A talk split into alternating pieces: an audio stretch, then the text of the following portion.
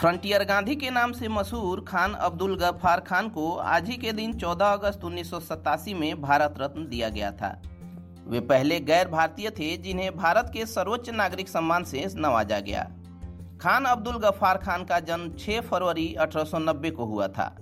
उनके पिता ने विरोध के बावजूद उनकी पढ़ाई मिशनरी स्कूल में कराई थी। आगे की पढ़ाई के लिए वे अलीगढ़ मुस्लिम यूनिवर्सिटी में गए। 20 साल की उम्र में उन्होंने अपने गृहनगर उत्मान उत्मानजई में एक स्कूल खोला जो थोड़े ही महीनों में चल निकला।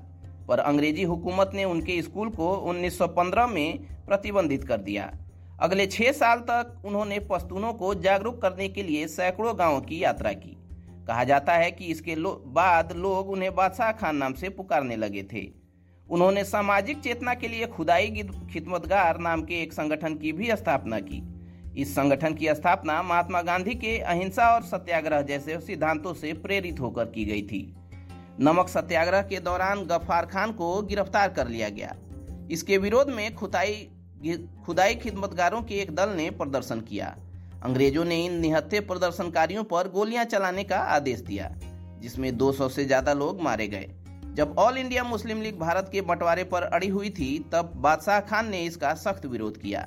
जून 1947 में उन्होंने पश्तूनों के लिए पाकिस्तान से एक अलग देश की मांग की, लेकिन ये मांग नहीं मानी गई। बंटवारे के बाद वे पाकिस्तान चले गए।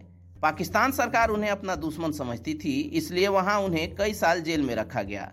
1988 में हाउस अरेस्ट के दौरान पाकिस्तान में ही उनका निधन हो गया। ज़िंदगी भर अहिंसा के रास्ते पर चलने वाले बादशाह खान की अंतिम यात्रा भी अहिंसक न रह सकी। उनकी अंतिम यात्रा में दो विस्फोट हुए, जिसमें पंद्रह लोग मारे गए। चलिए दोस्तों, आज के इस पॉडकास्ट में इतना ही। मिलते हैं अगले पॉडकास्ट में। तब तक keep searching for knowledge and try to be a kind person